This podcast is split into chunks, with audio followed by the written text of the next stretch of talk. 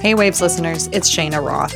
Every week we're posting a recap of the Sex and the City sequel and Just Like That, exclusively for Slate Plus members. Here's a little bit of what Slate senior supervising producer Daisy Rosario and I had to say about episodes 1 and 2.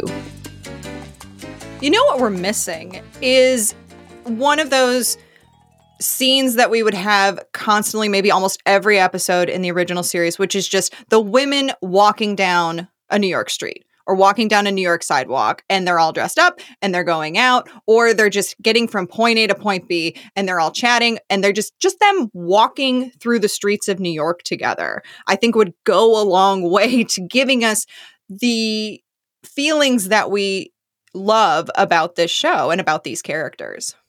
Yeah, I mean, I agree with that. I mean, that's and that's part of what I mean, you know, to a degree is like we don't see them kind of living their lives in New York necessarily. They're in random like New York settings, right? Like I believe that Carrie's podcast was at like World Trade Center 1. Otherwise, like the places we see them, even with this fun little scene of Lisa Todd Wexley getting to the Met, you know, we see her kind of I think briefly on like Park Avenue crossing the street, but even then it's like we don't really get like a New Yorkness to it. And again, I mean, a third of the episodes are essentially set in LA with Che and Miranda being out there.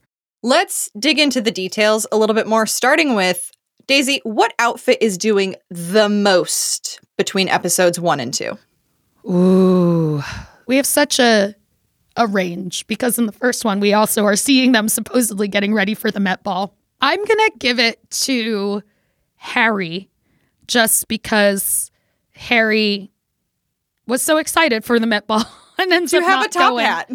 Yeah, do you have a top hat? Um, just so silly and cute. I honestly only really remember Carrie's outfit because of what she ends up in, obviously, and Lisa Todd Wexley's because they spend so much time on it. The other women, I don't like their outfits didn't pop as much to me, which is actually probably not a good thing for the show in general. For me, I have four words Carrie Bradshaw Pigeon Purse. yes, That's it. She walks in in a utility jumpsuit. I thing, love it. And I'm like, huh, okay, I kind of dig that. And then you look, and she is cradling a pigeon, and she opens its wing. I love it so much. Perfect. It's so good. I do love that scene where where Charlotte is trying to get the clothes back and we just see Carrie kind of being Carrie. Like she walks in and she's like me with like my ADHD and like a store I really like. Like she's just like, ooh, ooh, ooh, ooh. And I'm like, there's Carrie. Yes. Yes. We will get to that scene in a minute because that is my favorite scene. Before we talk more about that scene, let's talk about a too woke moment. If you'll remember the original iteration of Carrie's podcast, X, Y, and Me, uh, included a woke moment button. Woke moment. So we are going to have a too woke moment. As I previously mentioned, the show was very much criticized for having next to zero people of color, for focusing so much on heteronormative relationships. But this show has really gone out of its way to try and fix that. In some cases, overcorrecting, which is how we get our weekly too woke moment. For me, it was episode one, the very beginning of this season. You have the women being reintroduced and coming out ready for sex. It was Oh like God. the Avengers assembling separately. Each one of them opens the door and they're just in their in their sex clothes and they're just like I'm ready and then they pose. So they're like they're doing like their little Avengers pose but it's for sex. And I just don't understand why is Tiny Dancer playing during this whole thing. Hold me closer, tiny dancer.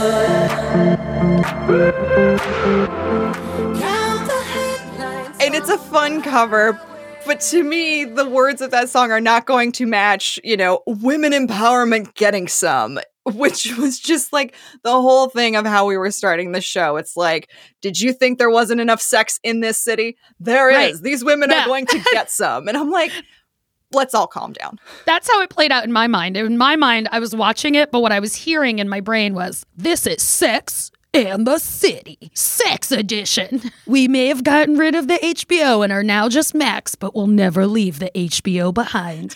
um, my two up moment, uh, it's not even like a moment, it's more like a, a, a sense of dread. So in the second episode, we do have. Lisa Todd Wexley's husband and their two daughters are trying to get a taxi outside of what, you know, looks like their Upper East Side apartment. And the taxis are passing him by because even though I keep saying George Washington, let's not forget. I'm calling him George Washington because of Hamilton, so he's black. And so the taxis are not stopping for him. And it's not that this is like too woke of a moment as much as I'm just like, I don't know that this is the show that I want talking about these issues, even though I know that the it's not like the writer's room is all white or anything. Um, I do want to acknowledge that. But I was like, oh gosh, here comes not even Sex in the City, but and just like that. Talking about this, I don't I don't know. This isn't like you. and in front of Gabby. I did it because she was standing right there. To look at her tiny little face, confused because her daddy couldn't manage to get a taxi cab. I'd never thought I'd say these words. But your mother is right. We know the rules. When we go off, they win. So you have to keep it in check. Because if you pound on the wrong car and they take you away, she's gonna find a way to blame me. I don't know that I want to. And it's clearly about like respectability politics and his mother kind of, you know, wanting things presented a certain way and all of that stuff. And there's an issue with the granddaughter's natural hair before the grandmother gets there. And like, it's not even that I disliked it. I just was like, I don't know if this is the place that I want to see handle this. So, yeah, that. I'm very curious in the upcoming episodes, which we have not seen yet, how this is going to play out. Is this going to be a continuing thing? And if that's the case, like I don't want her whole story arc to be focused on on this where it feels like you said just is this is this the right thing for for this show?